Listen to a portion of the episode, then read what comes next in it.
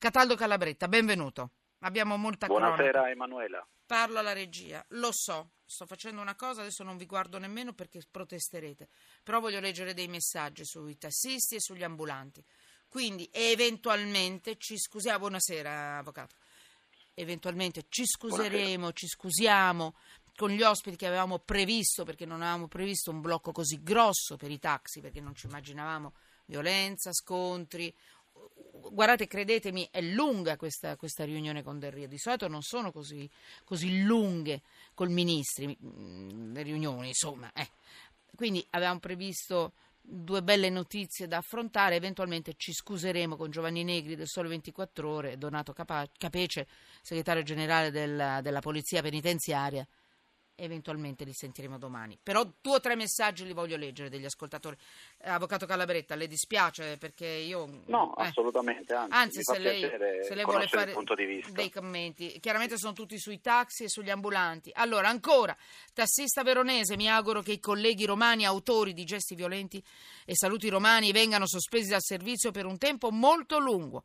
Ancora, eh, sono un operaio, uso BlaBlaCar eh, spesso, costa poco e il servizio è migliore dei taxi, funziona in tutta Italia, bla bla, forse Uber, vabbè, eh, lui ha scritto bla bla, in tutta Italia e Europa, anche per brevi tratte. I taxi sono già il passato, Uber funziona all'estero, in Italia se i politici non si mettono di traverso all'innovazione, l'innovazione funzionerà. In tutti i casi CGL, CIS e Will dimostreranno la loro inutilità, mm, grazie, incapacità. Bruno, mi spiace, sto leggendo i messaggi direttamente. Mm, che sia legale che Uber alzi o abbassi il prezzo al momento quando i tassisti sono giustamente legati a un tariffario perché è servizio pubblico non vuole dire che sia giusto. Uber dovrebbe avere un tariffario controllato come i tassisti. Ancora, tassisti hanno ragione, il noleggio auto con l'autista è una vera beffa per loro. Lollo. Come si passano di mano le licenze taxi? Il notaio interviene. Ah, quanto costa una licenza del taxi normale e quella di Uber? Punto di domanda. Lo faremo, cercheremo di rispondere alle vostre domande nei prossimi giorni. Oggi chiaramente non è possibile. Condanno qualsiasi violenza, ma quanta pazienza hanno avuto i tassisti prima di fare queste proteste? Non bisognava fare qualcosa prima? Chi si preoccupa troppo della forma e poco dei contenuti è in malafede. Ciao Ruben. Ancora, le licenze del trasportatori del 1985 valevano da- dai 12 ai 15 milioni, nel 2004 non valevano più niente. I tassisti sono più belli? Osvaldo, a volte non l'ho capito. eh. Ehm, ancora, date un po' di voce anche all'incubo che stanno vivendo gli ambulanti. Spiegate che con la Bolkestein vogliono togliere il lavoro a 200.000 aziende che il lavoro lo hanno pagato legalmente. Grazie per Luigi, abbiamo parlato dalla Bolkestein. Allora, questa mi interessa, scusa, e poi, oh, poi ho chiuso, va bene. Scusate, ma se tutte le attività sono liberalizzate, questo è uno dei punti di queste proteste, aggiungo io. Allora, scusate, ma se tutte le attività sono liberalizzate, perché notai, tassisti, farmacie e qualcun altro devono essere a numero chiuso? Domenico, da Lecce, ancora. Basta, adesso vado, cambio argomento finché non, non esce quel, eh, il rappresentante dei tassisti dalla trattativa con Del Rio e se no, ripeto, seguite i nostri giornali radio, i nostri, i nostri inviati sono tutti lì intorno ad aspettare i risultati di questa tavola che è molto importante per la tranquillità un po' di tutto questo paese. Allora, Cataldo Galabretta, avvocato, professore di diritto dell'informazione all'Università di Cosenza e campus di Roma, i campus di Roma, mi scusi, penso sempre che sia latino, ogni volta ci inciampo. Poi master di criminologia, Università La Sapienza di Roma, Ah, autore del libro. Scritto Il ragionevole sospetto. Eh, Vittoriana Bata, con Vittoriana È un Abate. titolo emblematico. Sì, con Dubbi. Vittoriana Abate di porta a porta. Vabbè, questa, questa, questa spiegazione di chi è lei, poi per un mese non la faccio più. Non la facciamo più, Dubbi e assolutamente. misteri nei casi più controversi della cronaca nera italiana, pubblicato da Imprimatur. Stop. Allora, due notizie. La prima, omicidio Varani, è arrivata qualche minuto fa, mezz'ora fa. Sì, la sentenza di condanna. Di Manuel. Foffo, condannato a 30 anni, ci ricorda proprio in due parole chi sono questi signori, chi è la vittima in due parole e Allora- perché 30 anni? Perché poi passa a vetrane mi dirà lì perché è tutta un'altra storia. Sì. Manuel Foffo e Marco Prato sono i due soggetti che sono stati prima indagati e poi rinviati a giudizio per aver ucciso il povero Luca Varani ed erano accusati di omicidio volontario e ehm, di aver anche aggravato questa azione eh, con la crudeltà ed era chiaramente aggravata da futili motivi perché eh, ovviamente erano eh, sotto effetto di sostanze stupefacenti e hanno praticamente seviziato il po- povero Luca Varani. E, mh, le due posizioni sono due posizioni parallele, nel senso che eh, Manuel Foffo ha scelto il rito abbreviato, me- mentre Marco Prato ha optato invece per il rito ordinario e nei suoi confronti inizierà a Roma il processo il 10 di aprile, mentre oggi eh, c'è stata appunto l'udienza preliminare in cui il GUP di ehm, Roma ha eh, quindi continuato perché eh, ricordiamo che qualora si scelga eh, il rito alternativo che quello premiale del rito abbreviato, si definisce il tutto durante la, eh, l'udienza preliminare e quindi si decide allo stato degli atti, nel senso che non vi è un dibattimento, vi è eh, solo una decisione che arriva eh, in virtù di quelli che Sì. sono stati gli atti raccolti dura- durante la fase delle indagini. Mi aiuti a E non essere troppo tecnico il- e un po' giudice- veloce, la prego Un giudice perché- solo, un Mm. giudice solo, quindi non una corte d'assise, ha Mm. deciso che ehm, Foffo è responsabile dell'omicidio, quindi lo ha condannato a 30 anni,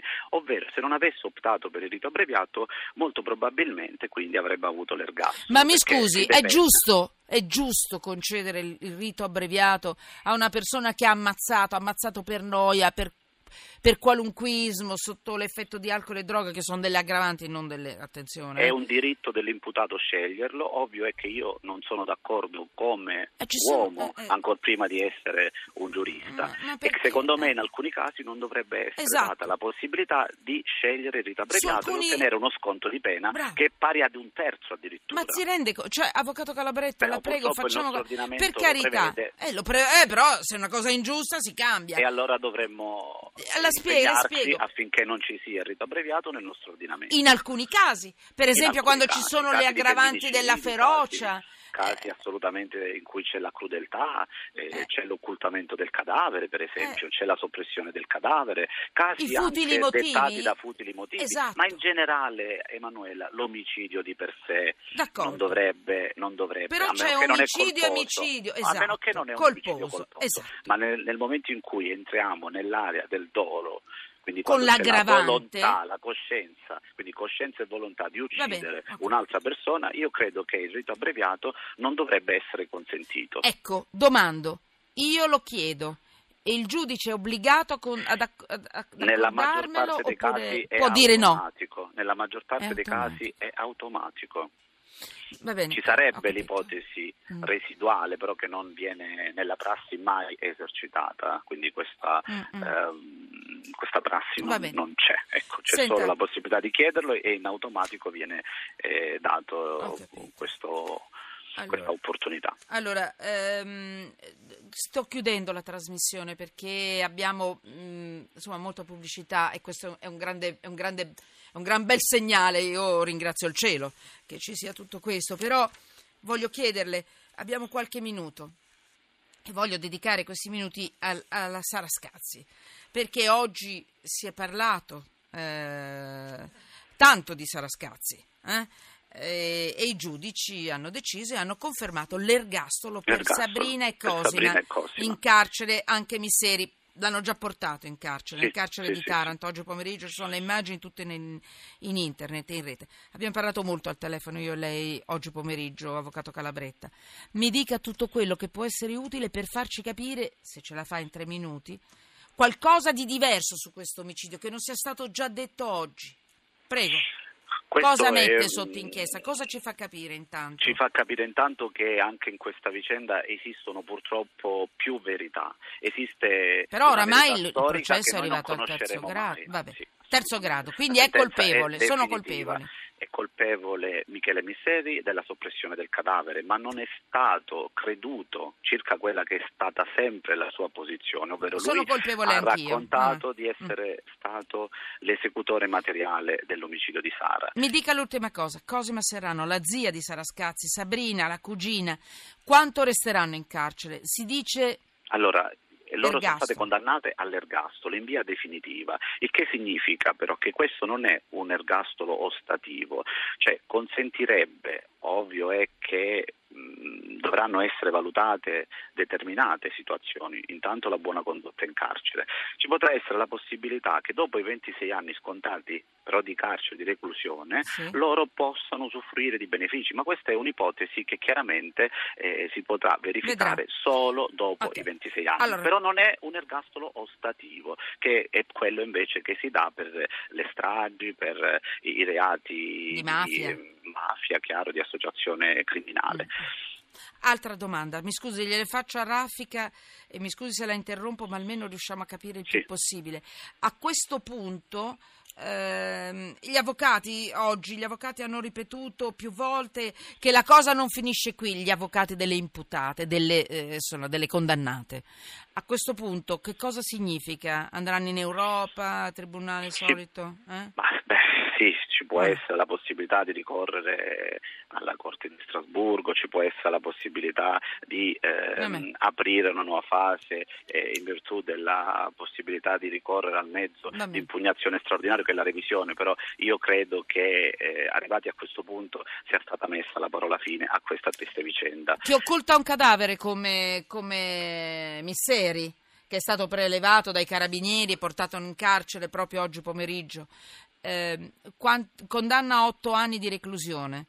E questo Sì. signore a questo punto starà otto un- anni in carcere? Un C'è po' una meno. differenza però, eh, perché una cosa è l'occultamento, altra cosa è la soppressione. Cioè chi occulta il cadavere comunque ehm, lo, lo fa con una finalità, Veloce. ovvero spera che Mm. il cadavere, quel corpo Mm. sia eh, ritrovato. Chi invece sopprime, quindi chi lo distrugge, ovviamente non vuole che questa ehm, situazione si possa verificare. Ovvio è che quella è una pena... Io credo Otto eh, anni di congrua, reclusione. congrua rispetto Mm. a quella che è stata la brutale Tra azione. quanti anni sarà fuori questo signor Misseri? Secondo lei? Eh, E Può chiudiamo. anche darsi che dopo aver scontato beh, anche 5 anni, Vabbè. superiori ai 5 anni, ma questa diciamo, è una previsione astratta. Del Eh, resto, sicuramente non tutti gli 8 anni, Vabbè. perché chiaramente anche lui Chiudo. eh, godrà di benefici di legge. Del resto il carcere deve recuperare, la giustizia deve recuperare. Giusto me l'avete insegnato. Recuperare socialmente il Grazie. detenuto. Grazie, Grazie, Avvocato Calabretta.